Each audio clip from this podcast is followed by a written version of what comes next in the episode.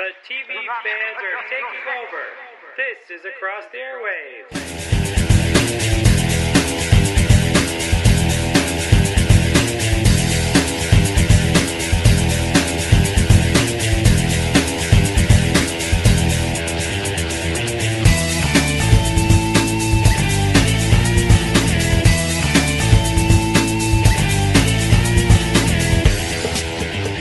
Hi, everyone, and welcome to another episode of Across the Airwaves, the podcast dedicated to giving weekly TV show episode reviews, along with news and opinions on the entertainment industry. I'm Dan Schmidt, your host, and with me is a guy who wants those mother freaking snakes off his mother freaking plane. And with me is a guy who I just cannot believe has put up with me for 200 episodes of this show. And with me is the Watson to my Sherlock. And with me is a guy who is into all the cosplay that goes on on the Comic Con floor. And of course, with me is the guy who stopped a nuclear bomb from going off in New York City with absolutely no idea what he was doing. And with me is a guy who knows not to fall out of helicopters when wearing a Santa suit. And with me is a guy who is always ready with a grenade. And with me is a guy who plays a really mean Max guitar. My co-host and jukebox hero. And with me is a guy who has not been replaced by a Zygon. And with me is a guy who thinks it was about time for Heroes to wrap itself up. And with me is a guy who is shocked to discover that his former master is Darth Vader. And with me is a guy who has a fear of porta potty thanks to the X-Files. And with me because a guy who just wants to believe. My co-host. Hey everybody, it's Nico and welcome to Across the Airwaves. On this week's episode, we continue the spring 2017 TV season with an episode of Walking Dead, Star Wars Rebels, and Michael and Tim's review of Supernatural, along with a new Netflix, Amazon, and non-traditional networks recommendation in the streaming section. But before all of that, we're going to kick things off with the News with Nico section.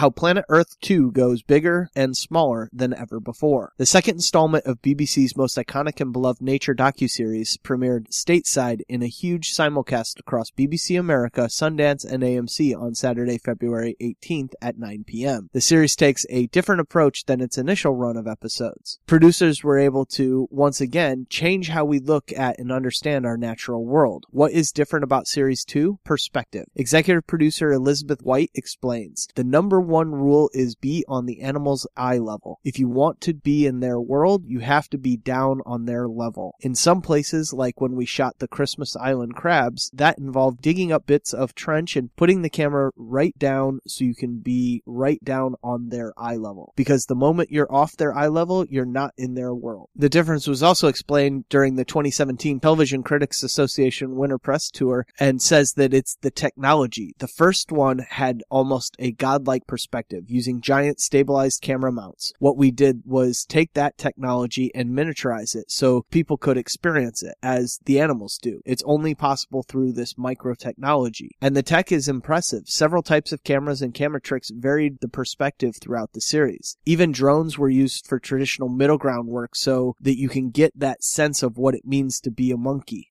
And the result of these episodes evoke the same spectacle and large emotional feelings the original series did. As an audience member, you are more invested and more engaged in with the complementary perspective that the smaller focal points add to Planet Earth 2's enormity. Without it, Planet Earth would feel preachy rather than a significant time capsule, a love letter to the natural world around us that we so desperately need to contextualize our place in the world. Planet Earth 2 now airs on Saturdays across multiple networks including BBC America, AMC, and Sundance. Make sure you go and watch it.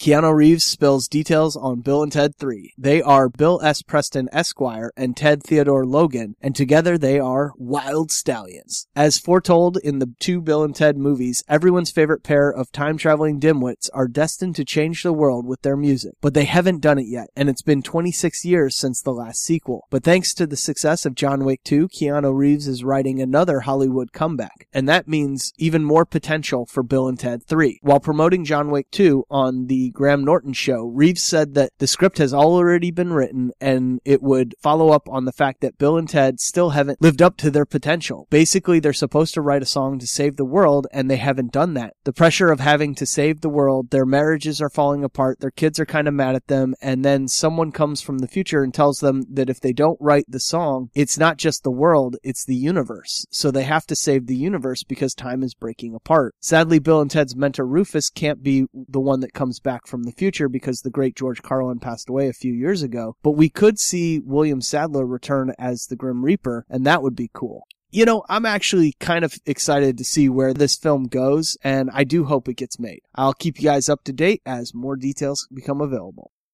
Archer Season 8 trailer transports the gang to noir-themed Dreamland. Archer is turning back the clocks for its presumed third to last season. Along with the series move to FXX for Season 8, the animated comedy is also shifting its setting to 1940s Los Angeles, a world full of machine guns, old-timey hats, and in Lana's case, really bad jokes. If you're wondering how all of this is possible, considering the show's titled spy appeared to die at the end of Season 7, the answer lies in this season's theme, Dreamland. That's right, people, this is all presumably a coma dream. Archer's new season kicks off Wednesday, April 5th at 10, 9 central on FXX.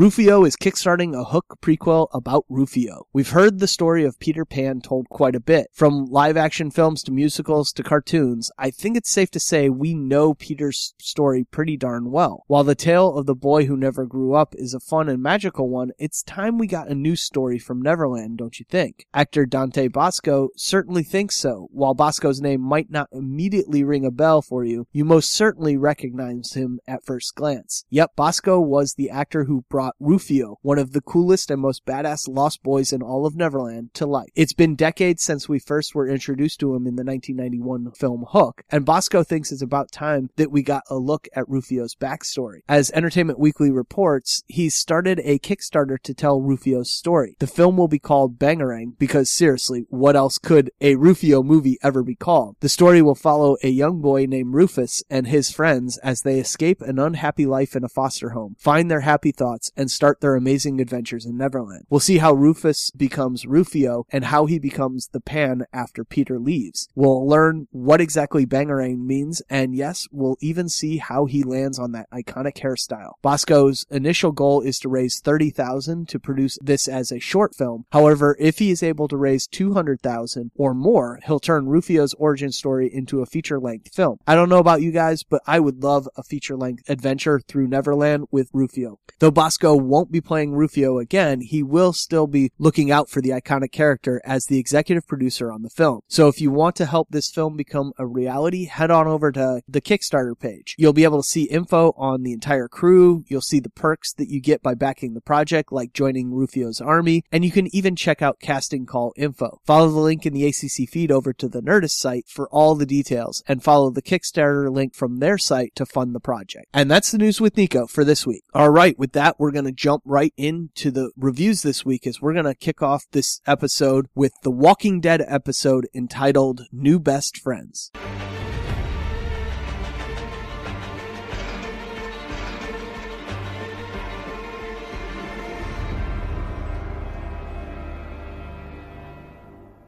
On the search for a missing Alexandrian, Rick and his group encounter a mysterious collective whose inhabitants are unlike any they have come across. As is traditionally the case in this series, the second episode back from hiatus, or to kick off a season, slows the action down and works to either set up the story for the rest of the season or work on character development, which this episode did both. Last week in the mid-season premiere, we saw Rick and company attempting to form alliances against the Saviors by convincing the Hilltop to join them, and then meeting and attempting to do the same with the Kingdom, followed by the Junkyard people. And essentially that is what I believe the majority of this season will consist of, finding new communities and convincing them to join the war against the Saviors to ultimately kick off that said war in the season finale and then continue it into next season. As I mentioned in the final seconds of last week's episode, Rick and his companions are surrounded by the Junkyard people, and this week's episode continued that arc with Rick meeting the leader, a weird woman named Jadis, and Rick attempting to convince her and her people to join their fight against the Saviors. Of course, Rick is immediately immediately forced to prove himself in a gladiatorial combat against a walker decked out like the mouth of Sauron, complete with steel spike studded helmet shielding his undead brain. His name's Wilson, says Jadis, an obvious reference to the title character in Brian De Palma's Phantom of the Paradise, a disfigured musician who wears a similar chrome dome. After triumphing over that creature, with little help from Michonne, of course, Rick makes a deal to get his new buddies guns in exchange for their help in the coming war against Negan. Where those guns are going to come from and how they're going to get them are details, Michonne. Details. It's worth noting that this new community, which looks, walks, and even talks an awful lot like an alien race on Star Trek. Seriously, I, I get this. This could all take place in the future, but not that distant of a future. And also, these are not part of Robert Kirkman's comic books, so all bets are off as far as how trustworthy these people are and whether or not we can trust that they'll actually be there in the war against the saviors. But I do have to ask, this junkyard people,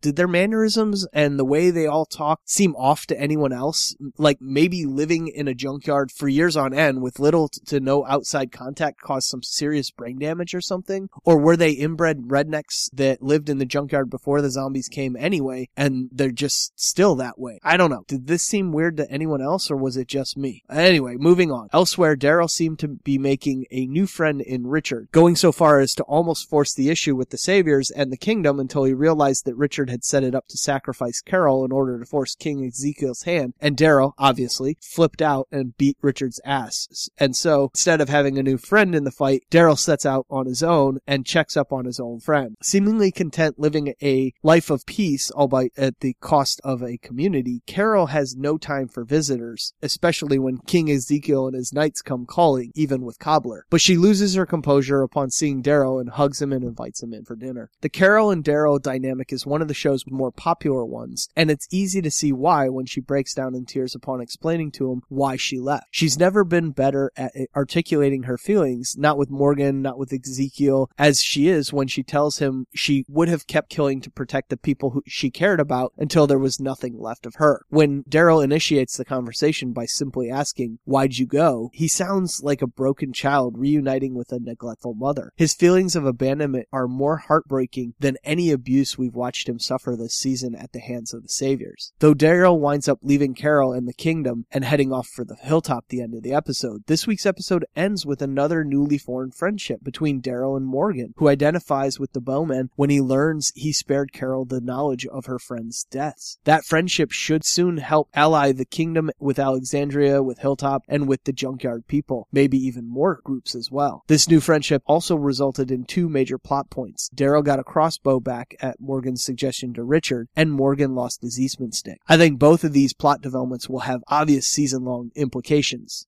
Obviously, an armed Daryl with his favored weapon is much more likely to stay safe and free of the Savior's grasp, and the crossbow allows for much more stealth, something that that assault rifle, Daryl's other weapon he got from Richard, does not. Eastman's stick means everything to Morgan as well, and, and means probably that its theft by the Saviors is going to be the, the thing that plays a part in Morgan finally deciding to join the, the overall fight against the Saviors. Though, as Gabriel points out to Rick at the end of the episode, a price will have to be paid in that fight before final victory can be achieved. The question now becomes who will wind up paying it? And that's where I'm going to leave off for this week's episode. Next, we're going to move into Star Wars Rebels with the return episode from a short hiatus entitled Legacy of Mandalore.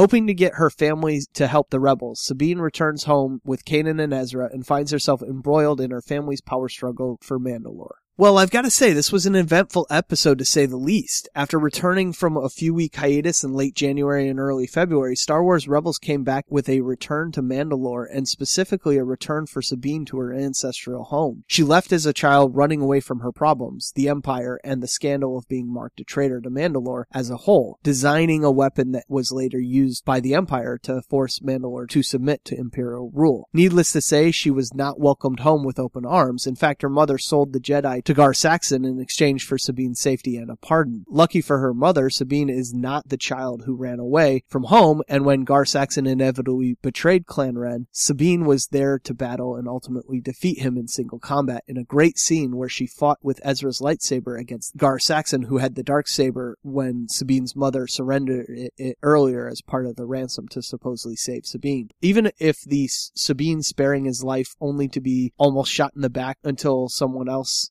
time her mother, shoots him first scene was completely cliched, it was still a great story and progression for the character of Sabine, finally giving us a whole heaping helping of the backstory Dan and I had been clamoring for from the very first episode about Sabine's life before joining the Rebels and the Ghost crew. This alone was a momentous moment in the episode and would have made it a memorable one all by itself, but the ending all but solidified this episode as one of the most important of the entire season and possibly the series so far. After sort of reconciling with her family and defeating Gar Saxon, Sabine made a choice. She decided to remain with her family to work on freeing Mandalore from the Empire's grasp rather than return to the Ghost with Kanan and Ezra. Given that the Ghost crew has been Sabine's family for as long as we've known her, it's a significant change, but what does it mean for the rest of the season and possibly series? It feels like the writers are pursuing a much larger arc with Sabine in this decision. The Mandalorian leader Gar Saxon is gone. It means the Empire is going to come for Mandalore and they have to be ready.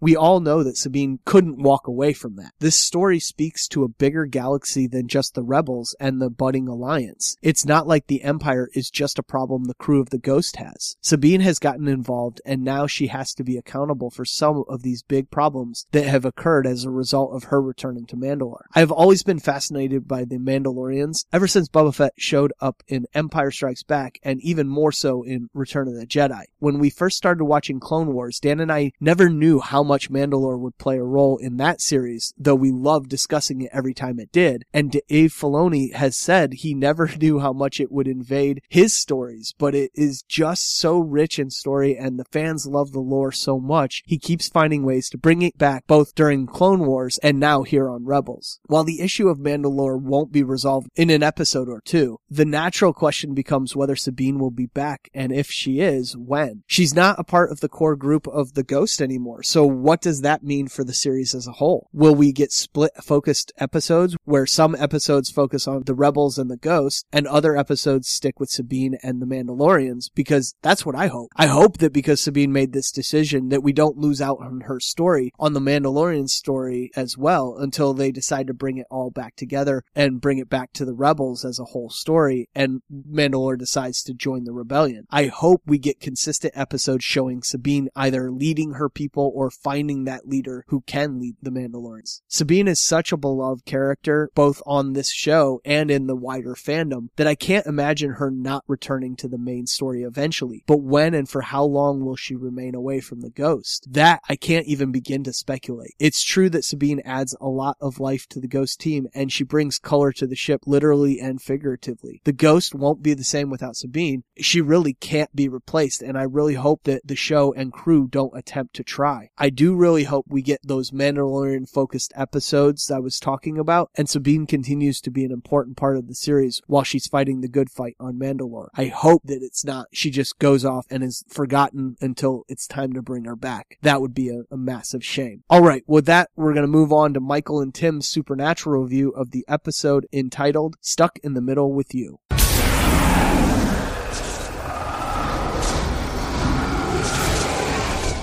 Hey everyone, Michael J. Petty here. Welcome back to the Supernatural segment of the Across the Airwaves podcast, where we're talking about Supernatural Season 12, Episode 12, entitled Stuck in the Middle with You. With me today is my friend and fellow supernatural mythology lover, Tim Cook. Tim, How's it going? it's going well. How are you?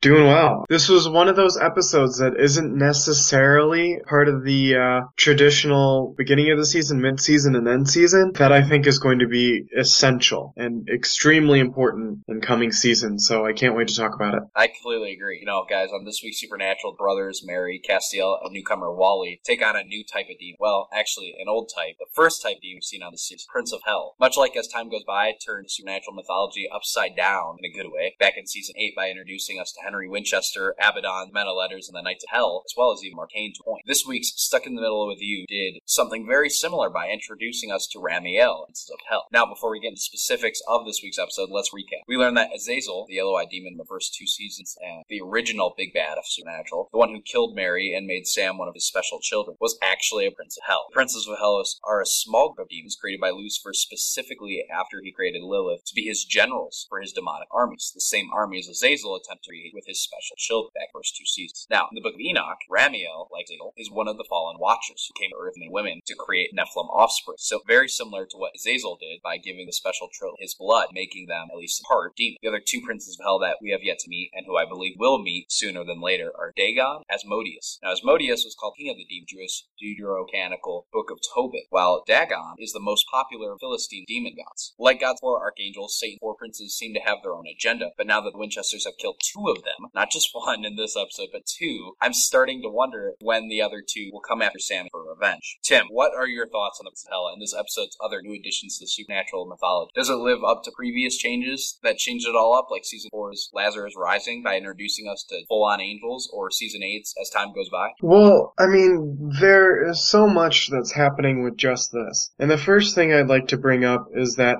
just like, you know, in season four and season eight, we got a bit of a twist this week. So we find, we, we know that there are the Knights of Hell, which is something that Abaddon was, and that they are very, very hard to kill. Now we know there are Princes of Hell, and there's only four of them, and they are very hard to kill. Now we've also been introduced to Cain, who is technically a demon, but Lilith was still the first demon created by Lucifer. I guess Cain gave up his soul and was, of course, has the mark of Cain now. Or when we met him, he did. So it's interesting because not only have we we met a lot of people who are on the top tier of hell in a way, but we find out that so the order as far as we've been able to understand it was Lucifer, the princes of hell, and then we have the knights of hell, and we also have Crowley who is the lord of the crossroads. Now, after the knights of hell, or after the princes of hell, I guess were the ones to take power after should anything happen to Lucifer and Azazel. We find out in this one that uh, Asmodeus is the next, uh, or not Asmodeus, the one we meet in this one is the next one to take power in hell, and he winds up turning that down, and we'll get more into that discussion a little bit later. But we find out that there's a lot to the the hierarchy of hell that that we haven't known about before, and that kind of is slowly revealed over time. And I think you're right in saying that these are meant to be Lucifer's kind of switch on the archangels. There's four archangels. We now found out there's four princes of hell, and this episode reveals that Azazel was the most fanatic of them. Um, and one of the other things I'd like to bring up is that we Cain he he ran off to go live a simple human life too, and now we find out that three out of the four princes of hell have done the same.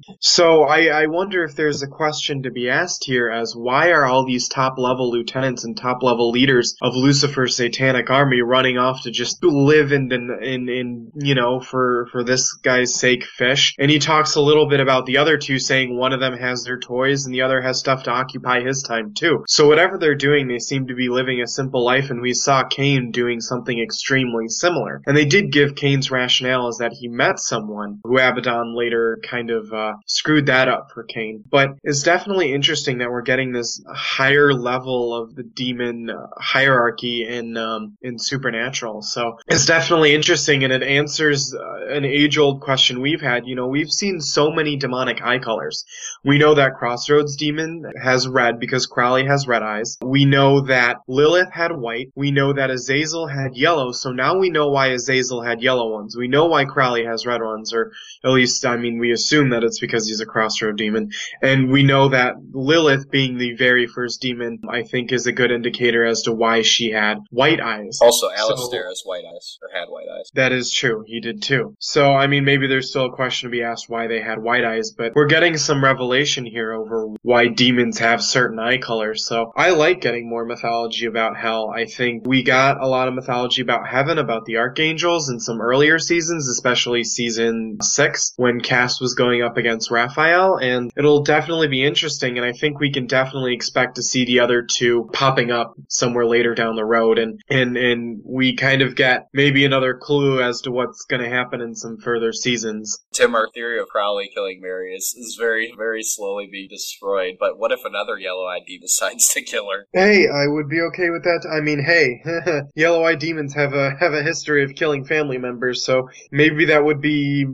I mean, hey, maybe that would work almost even better than it being Lucifer himself. If if one of the princes of hell did it, I mean, uh, you know, dad and mom have been taken by the yellow by Azazel, and uh, technically Sam was taken by Azazel too. They were all killed because of him. So um, it would definitely be interesting. It would definitely be interesting if a prince of hell was to to reclaim Mary. Now, the only thing that is kind of weird to me about the way demons interact at this point, and the way that they're defeated, I should say, at this point, is we know that Prince of Hell can be killed by the Colt. We know that they can be killed by the Lance of Michael, which is now been destroyed anyway, so that doesn't matter anymore. But we know that Angel Blades can't kill them, which seems odd, and the Demon Knife can't kill, which, go figure. However, the Demon Knife could kill Lilith and Alistair, Lilith being first of all the demons, and only the first blade could kill a Knight of Hell. So, what makes certain demon classes impervious to certain weapons? What makes other demon classes impervious to other weapons? It doesn't, because even Knights of Hell, they just have black eyes. They're just black eyed demons. I mean, they're stronger than most black eyed, but they just have black eyes. That's it. So, I, I, I keep wondering, A, how are they going to defeat another Hell without Colt? My answer is probably they won't. And because they're going to need it back, obviously. That's why it's been reintroduced, but we'll talk about that again later. And two, what makes a white eye, why can a white eyed demon, who has really at this point been the most powerful demon we've really encountered to a point, except for maybe Knights of Hell, why can they be killed by the knife, but other demons can't kill them? I Mhm. don't know. Well, and and I think there's two questions to be asked here, and and because your supernatural knowledge is much more expansive than mine, uh, hopefully you know the answers to these questions. But they said specifically in this episode, only five things in all of existence can't be killed by the Colt. So do we know what all five of those are? And then the other question is, is do you remember what? Or never mind, I actually remember now.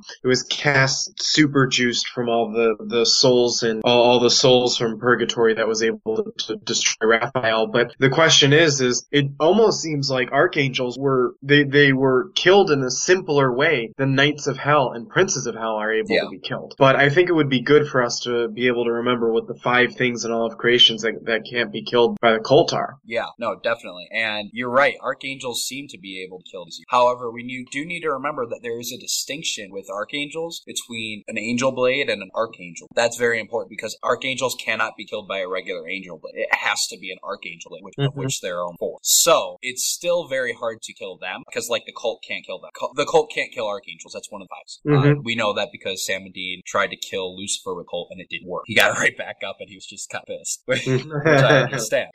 However, the Colt can kill a prince of hell, as we know by killing Yep. Azazel. So we know that the Colt can essentially kill any type of demon. Can it kill a knight of hell? We don't know because the Colt was not in Winchester's possession during seasons 8, 9, or 10. So we don't actually know if the Colt could kill a knight of hell. I'm going to assume yes, it can. So I'm going to assume that the Colt can kill any demon here. Mhm. Um, eh, but it can't kill archangels, can probably kill Rhinoceros. It can't kill death because the only thing that can kill death was his scythe. scythe Mhm. probably cannot kill God or Amara, so it cannot kill uh, omniscient beings. And it's a, it's possible that it can't kill Leviathans, although again they didn't have Colt time, so we don't really know the answer to that. Yep. But we know those three for sure: omniscient beings like God or Amara, archangels, and death. Death. So that's four out of the five. So there's one other thing that in all of creation it can't kill. Maybe we'll find that out later. Who knows? The Colt is something that hasn't been on the table in a long time. But, you know, we'll get into that a little bit, but it'll be interesting to see how that plays into it later too. Definitely. Now, backtracking just, I think it's worth mentioning that this week's episode did something totally different than any normal supernatural episode in terms of its episode structure. This is something that as a film major myself, I'm kind of geeking out about. In fact, Supernatural was very Quentin Tarantino-ish in the way that they told the story, specifically referencing Pulp Fiction's story structure. Now, Tim, you already know this, but I'm personally not a Tarantino fan due graphic and mature content that he feels the need to shove into otherwise great films and down our audience's throats. But I love the way that this episode was done, and it kept me very interested and invested the entire time. Terminator the Sarah Connor Chronicles did an episode like this in their second season, and to this day, it is still one of the best episodes of that series. And while I don't know if this episode of Supernatural makes it into the top 10, I think its style of storytelling certainly puts it up there as one of the most unique. Tim, what were your thoughts on how the story was told this week? Would you like it more if I told you that the trickster himself, Richard Speight Jr., actually directed this week's episode? Well, I think it's really cool that Richard was the one who directed this episode.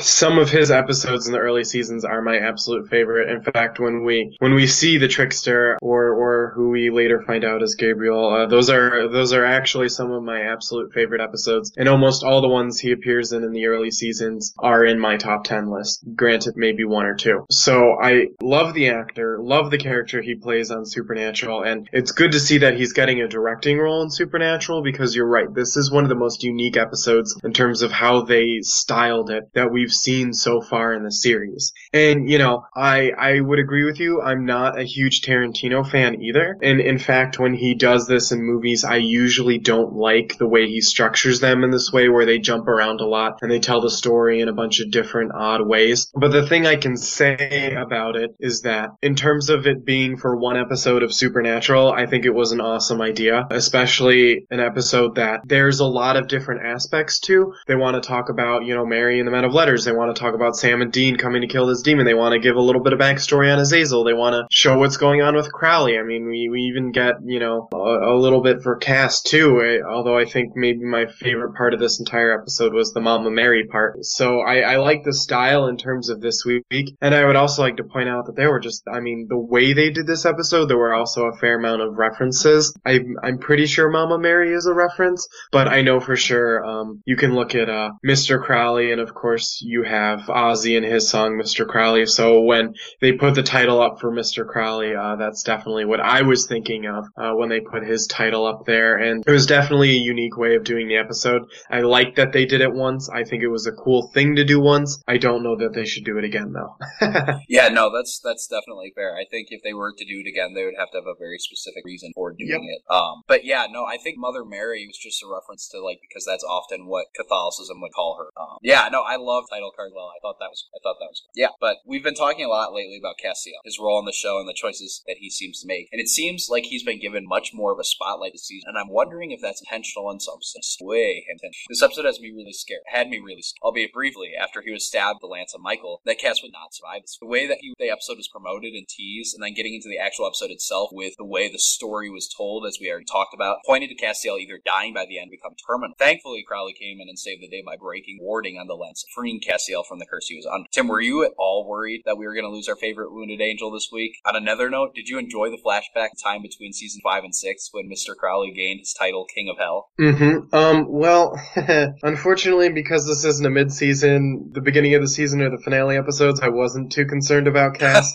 um, Fair- I don't, I don't think they'd kill him on an off-color week like this, or at least I sure as heck hope they wouldn't. But you're right, they have been putting a spotlight on Cass that we haven't seen in a long time, and that begs the question why. I mean, Misha Collins as an actor has become a pretty core tenant of the Supernatural team in terms of when they go, you know, to Comic Con or when they do stuff for the show outside of the show, and he has become a main cast member, an essential part of the Supernatural base in the Supernatural group as we see it. So the question becomes is like, what reaction happens if something happens to Cass? And I mean, killing Cass, I mean, that, that's pulling out a really big punch. And the other thing is, is that, you know, we've seen God intervene to save Cass's life before. And now that God and Amara are kind of out of the picture, I doubt that that will happen again. But it's interesting to note that that Cass has been saved before by God, and that we've seen Cass a lot more this season. So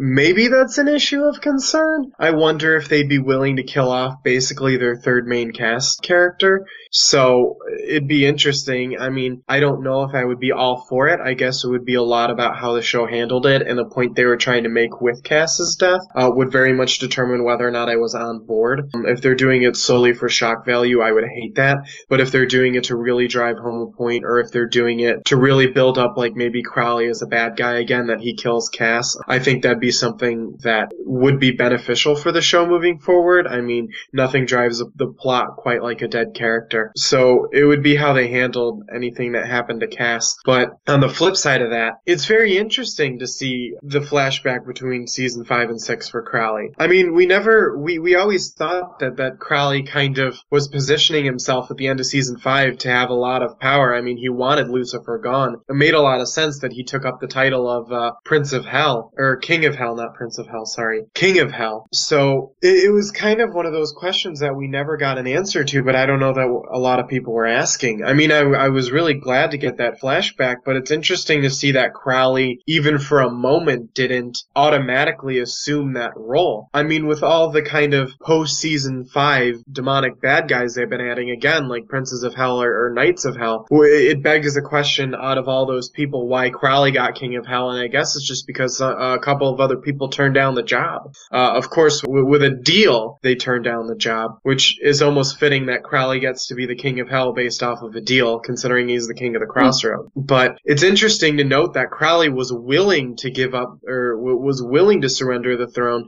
and w- was was kind of going there with the intention of giving the throne over to someone else. So that was an interesting revelation this week. I don't think it changes much about Crowley as a character, but it was definitely interesting to note that Crowley maybe in season five wasn't the power hungry guy we thought he was. He was honestly just trying to get rid of Lucifer for him and Demonkind's good, I guess, which is odd. Yeah, no, definitely. It, I mean, it was a very interesting way to bring about that revelation. In fact, there's actually continuity error in that scene too, with Crowley actually having facial hair. Crowley does not have facial hair in the series until season seven when he's on the run from Leviathan. That is true. So, so I caught it, Super Nash. Don't make that mistake again.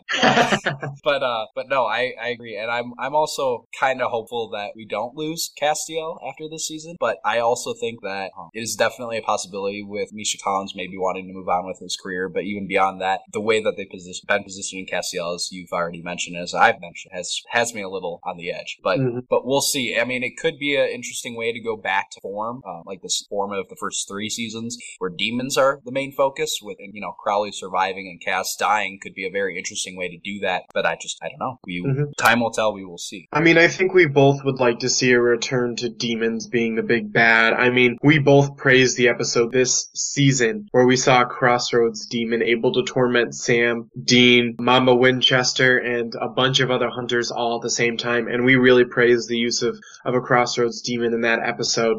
Yeah. And I think with the way they have used demons, especially in seasons, you know, three, four, and five, and even one and two to a point, I mean, we have seen a lot of very interesting stuff with demons, and I know that both of us would like a return to that. Definitely. But moving on from that, there are quite a few revelations this week. The Crowley one we've already mentioned. But let's discuss the, the and possibly most important one of all. The British Men of Letters have Colt. Now, the last time the Winchesters were in possession of the Colt, Dean dropped it back in the 1800s, but he and Sam went back in time to work with Samuel Colt to kill a phoenix so that they could use its ashes to kill Eve. They did win, by the way. But that seems like mm-hmm. forever ago. Man, I, I actually forgot where the Colt was because it's been so. Since then, they've relied heavily on their angel blades and Ruby's knife to kill whatever got in their way. Now, Mary Winchester, who's working with British Men of Letters, has handed it over to Arthur Ketch. I'm not sure why the British Men of Letters really need this weapon, other than it can kill all but five things in creations, which we've already talked about. Mm-hmm. But clearly, whatever they have planned for America is going to shake things up one way or another. Tim, why do you think the British Men of Letters need Colt? What are they going to do with? Also, when are Sam and Dean going to find out what their dear old Mother Mary has been up to? Mm-hmm. Well, one of the things I've been saying, especially this season, is if you watch the beginning of the episode when they do the then and the now stuff, there's always usually a line or two that's very important. And one of the lines that was brought up in the then part of this week's recap for previous seasons was a British Men of Letters saying, Imagine a world without monsters. And I think that's extremely critical. It goes back to their philosophy of leave no loose ends. It's what they do in Britain. They leave zero loose ends and they bag and tag everything the second they get there. And we saw this week what the danger of that philosophy is. Because we saw a Prince of Hell, there are three of them out there. One of them, of course, we know has an interest in Lucifer's, or Rosemary's baby over there. But we also know that, that all three of them for a really long time now have just wanted to be left alone. And we saw the danger of shaking the nest this week. I mean, we almost lost Cass and Sam and Dean surely would have died if,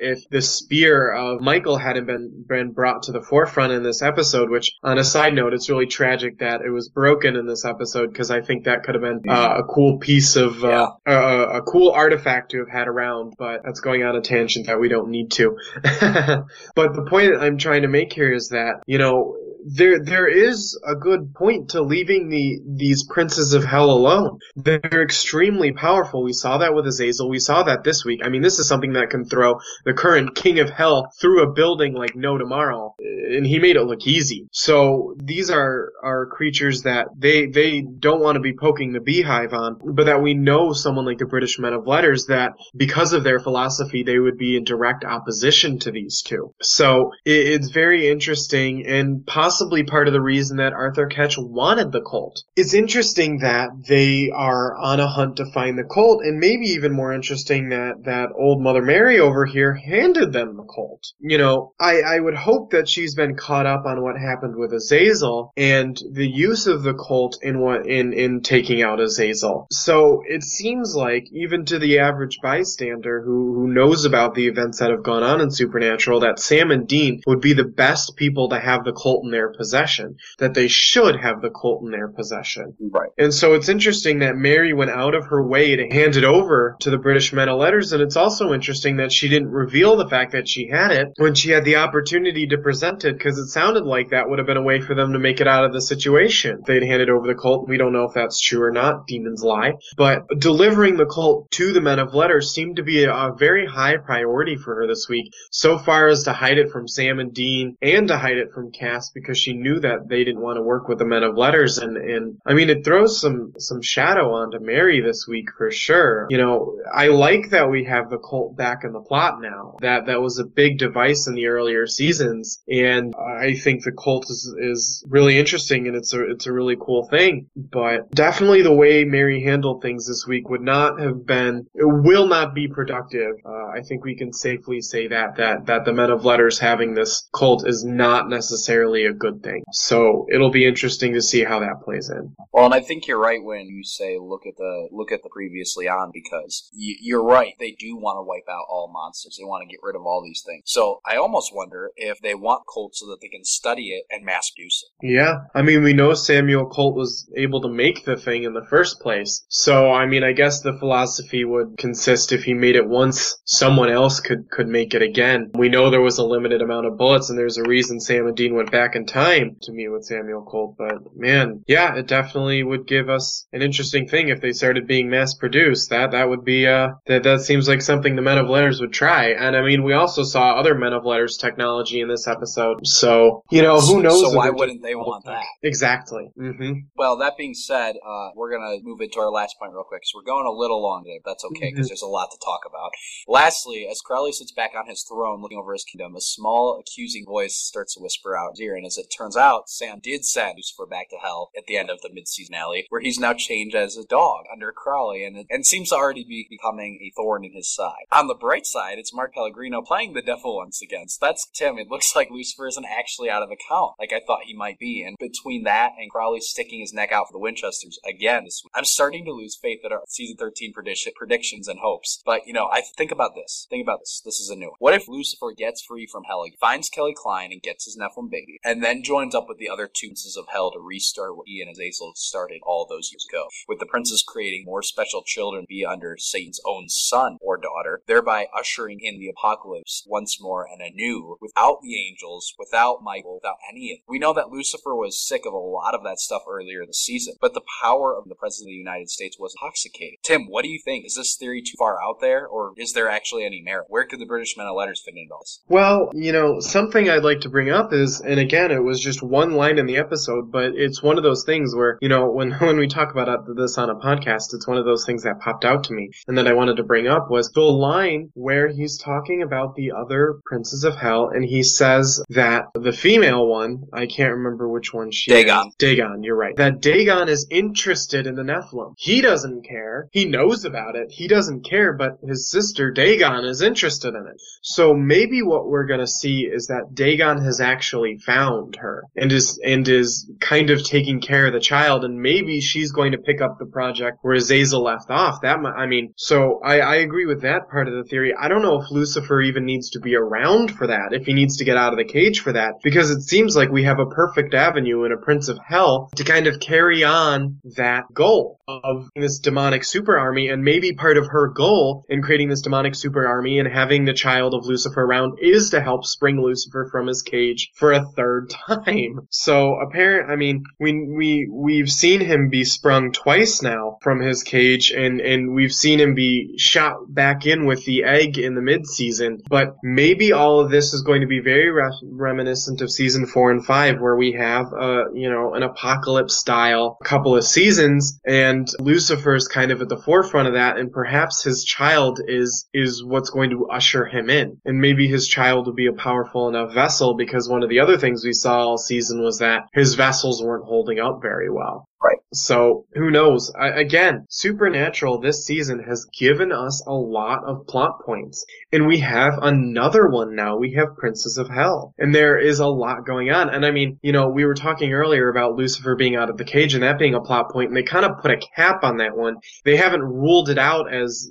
I mean, I'm sure we'll still have to deal with Lucifer in later seasons. I mean, even this episode indicates that Crowley is that Lucifer is going to be a pain in the neck for Crowley going forward. But this season seems to be setting up a lot. It seems to be bringing up a lot of interesting plot points, and it seems to be creating a lot of plot for them to resolve over the course of the next couple of seasons. And if they keep doing that throughout the season, I mean, we are only 12 episodes in, and they've created a fair amount of plot points so far. So who knows what's going to happen in the end of this season? I'm still holding my fingers for our first prediction. Maybe we take out the Lucifer chunk, but I'm still really hoping that Crowley becomes a big bad guy again. Yeah, I do too. I, I definitely do too because I want our prediction to come true because I think that would be the the best way to pay tribute to the original seasons of Supernatural while moving forward and finally wrapping it all up. Mhm. Um, but again, that's that's my thought on it. And, and yeah, I do definitely think we will be seeing the rest of the Prince of Hell this season. And I think you're right. Maybe we don't even need Lucifer yet. Maybe Lucifer will be sprung later, or maybe he won't be at all. But I would find it kind of odd showing him in this episode if he wasn't going to come back the rest Yeah. of the season. Mhm. Anyway, that being said, guys, I think we got to call it. But we will be back next week to talk about this 13th episode of season 12 of Supernatural entitled Family Feud. But until then, take it away, Nico. All right, guys, thanks again for your Supernatural review. Now I'm going to move into the Netflix, Amazon, and other non-traditional TV networks streaming section. And this week we're going to talk about Netflix's The Crown, a 10 episode series about Queen Elizabeth II.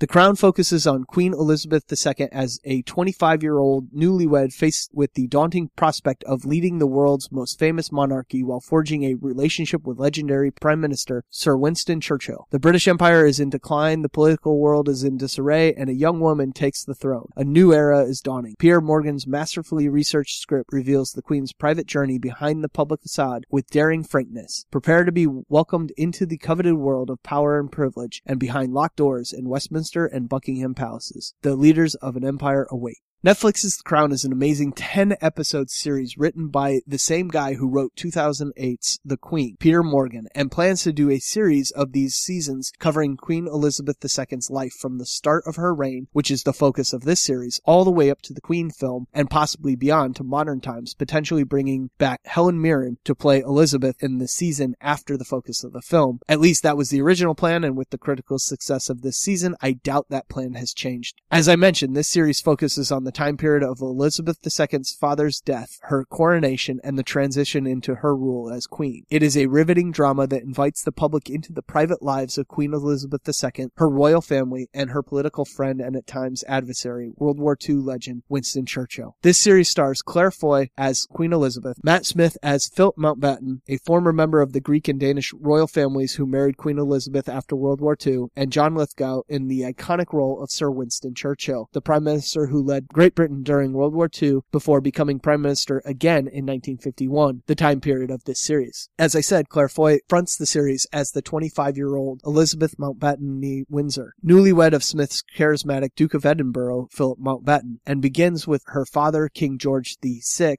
in failing health and Princess Elizabeth being called upon to take on more and more responsibility in the preparation of taking over as queen. The series is brilliant and a breakout performance for Foy, previously best known for her role as Anne Boleyn in Wolf Hall or Lady Persephone in Upstairs Downstairs. But the outstanding surprise of this series was Lithgow's amazing performance as Winston Churchill that completely blew my parents and I away. I've never been a huge fan of Lithgow's dramatic work, thinking of him mostly as a comedic actor, but he proved me wrong and delightfully so with this tour de force performance as Winston Churchill. Also surprising was the insight into mid-century British life and changes to the monarchy that Elizabeth has endured and fostered herself. One of the most shocking revelations, for me anyway, was the complete lack of basic education that the Queen received as a child in basic subjects like math and science. Yet she studied British constitutional law and four or more languages. As Elizabeth becomes Queen, there is a scene in which she hires a tutor to teach her all the subjects she did not learn as a child so that she can understand the basics of what is being discussed and proposed to her. Prior to Elizabeth, the monarchs were not trained in the same way as most children and studied only the subjects that were deemed to be most necessary to their daily duties as king or queen. But as we've seen with her grandchildren, she has changed that and forced her future heirs to all attend university and get a well-rounded education. Just a little tidbit from the series that shows the amazing life she has had and the amazing detail put into telling her story. I highly recommend this series to everyone, but especially if you enjoyed Helen Mirren's The Queen, because it feels like that same film just earlier in Elizabeth's life. And as I've said, the performances are spectacular and the feel of the series is just right to capture the 1950s Britain. You will not be disappointing spending the 10 hours watching this series. Go and watch it immediately. Again, this is The Crown on Netflix. All right, with that, we're going to move into the closing. On next week's episode, we'll continue the spring 2017 TV season with a review of Walking Dead, an episode of Star Wars Rebels, and Tim and Michael's review of Supernatural, and another streaming recommendation along with more news with Nico. Also, DC Nation continues with episodes of Supergirl, Flash, Arrow, and DC Legends of Tomorrow, but no Gotham, which is still on a three month hiatus. So make sure to join us for that as well. Also, be sure to keep an eye out for Steve, Wu, Nikki, and the rest of the Marvelverse crew doing the Marvelverse podcast and their coverage of the Marvel Cinematic and Television universes. But now and for most of the season, we're going to roll Dan's pre-recorded closing. Get at our Across the Airwaves podcast network website, acrosstheairwaves.com. Again, that's acrosstheairwaves.com. You can check out all of our podcast shows, available as their own individual programs. Get the iTunes Store, get Google Play Store. Guys, for the podcast shows, Color network.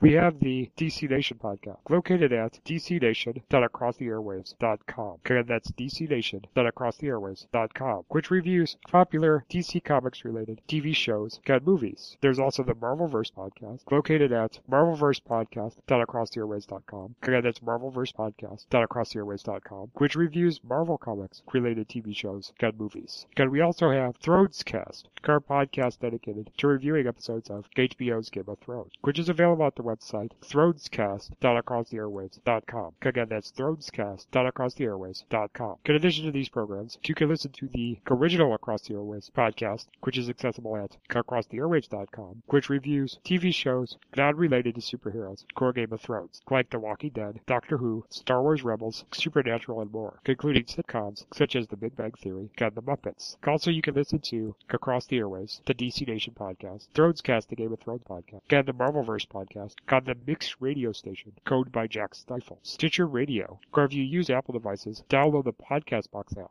And if you're on a Windows or Android device, you can download our apps from the Amazon Marketplace, and the Windows Marketplace, and a regular Windows or Windows Phone app. As for how you can contact us to give your own listener feedback on the TV shows we review, provide suggestions on how we can improve your podcast listening experience, or just want to say, do you like what we're doing? Email us at acrosstheairwaves at gmail.com. Again, that's acrosstheairwaves at gmail.com. Comment on our Facebook page. Follow us on Twitter at Across the Airwaves. There's no the in there. It's just Across the Airwaves. Join our circle on Google Plus, or leave us a voicemail by calling 773-809-3363. Again, it's 773-809-3363. Also, when sending us an email, please mention which podcast show you're directing the message to. Give the subject line if you are sending us listener feedback you want us to read on the air. I would also recommend that you check out our YouTube page, which features trailers for upcoming movies and television events. Go along with this content, the ATA YouTube channel is a great source for panels from past Comic Con, and it will be a great resource to find videos related to the Comic Con taking place in San Diego this summer to go along with our Comic Con special. Okay, so once again, for our other ATA podcast hosts, Nikki Amy Wukum, Joshua Merkray, James Hafel, Steve Nostro, and Michael J. Petty, I'm Nico Reifstick, and until our next episode, we'll, catch you on the airwaves. See you guys, and thanks for joining us for another episode of ATA covering Walking Dead, Star Wars Rebels, Supernatural, and the new streaming section. See ya.